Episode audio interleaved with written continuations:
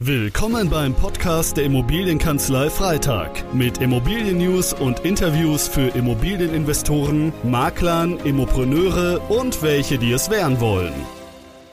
René Benkers Signa Holding meldet überraschend hohen Gewinn.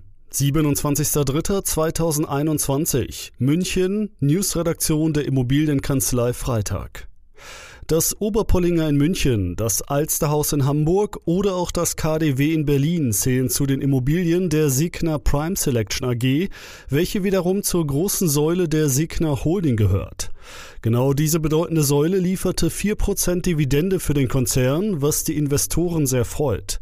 Großaktionär Robert Peugeot berichtete stolz gegenüber dem Handelsblatt über die veröffentlichten Pläne der Signa Holding im neuen Jahr. Das Gesellschaftsvermögen der Signa Holding wuchs im Geschäftsjahr 2020 weiter auf sagenhafte 20,6 Milliarden Euro an. Der Holdinggewinn nach Steuern ist mit über 800 Millionen nur knapp hinter den 1,1 Milliarden Milliarden Euro aus dem Rekordjahr der Gesellschaft noch im Vorjahr 2019.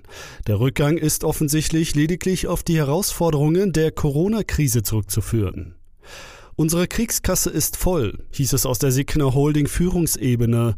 Das gleiche gilt ebenfalls für die Entwicklungspläne der Haupt- und Tochtergesellschaften. In den zukünftigen sieben Jahren plane die Signer Holding unter anderem ein Dutzend neuer Hotelimmobilien, den Bau von insgesamt 7900 Apartments, wie auch die Ausweisung von über zwei Millionen weiterer Quadratmeter Wohn- und Gewerbeflächen. René Benko glaubt an eine erfolgreiche Zukunft der Warenhäuser. Die Catella Property Valuation mit Hauptsitz in Stockholm, Schweden, hat einen großen Fürsprecher für Innenstadtgeschäfte. Professor Dr. Thomas Bayerle, Research Chef und Managing Director beim Immobilienunternehmen Catella. Corona wird auch bei Signa Holding den sowieso längst angebrochenen Transformationsprozess anfeuern. Gegenüber dem Handelsblatt sprach Professor Dr. Bayerle von vielversprechenden Innenstadtfiletstücken im eigenen Bestand und weiterem Wachstum in den kommenden Monaten und Jahren. Vor allem über Galeria Karstadt Kaufhof wollte sich Bayerle äußern.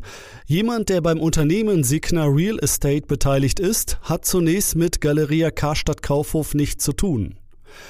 Es ist der Einzelhandel und dort vor allem der Signa Holding Warenhauskomplex, der dem Immobilienunternehmer René Benko derzeit am ehesten Probleme bereitet, auch wenn der 43-jährige Unternehmer zutiefst an die Branche des Einzelhandels glaubt.